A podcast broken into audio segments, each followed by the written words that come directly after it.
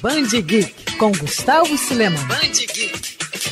Recentemente falei aqui na coluna sobre alguns filmes que foram baseados em quadrinhos e que poucas pessoas conheciam, como por exemplo Máscara e Homens de Preto. Na época falei que existiam muitas outras adaptações que se encaixavam nessa curiosa lista. Uma delas é Tartarugas Ninja. Quem não conhece as histórias de Leonardo, Donatello, Michelangelo e Rafael? Pois é, os irmãos já apareceram em longas no cinema, desenhos e por que não, nas lojas de brinquedos. Mas o que pouca gente sabe é que o quarteto surgiu em 1984 de um jeito bem diferente o grupo foi criado pelos amigos artistas Kevin Eastman e Peter Laird, que juntos fundaram Mirror Studios para produzir quadrinhos independentes. Mesmo sem contar com grande divulgação ou um orçamento astronômico, a inusitada criação, que combinava artes marciais com elementos de ficção e super-heróis, se tornou um sucesso, batendo até mesmo os Vingadores e a Liga da Justiça na época em número de vendas. E depois de muitas tentativas, a série original, que deu origem a toda essa franquia de sucesso, vai sair de forma completa no Brasil. A a editora Pipoca em Nanquim vai lançar Tartarugas Ninja coleção clássica em seis volumes de capa dura. As edições de luxo vão contar com vários extras, inclusive comentários dos autores. A primeira, inclusive, já está à venda.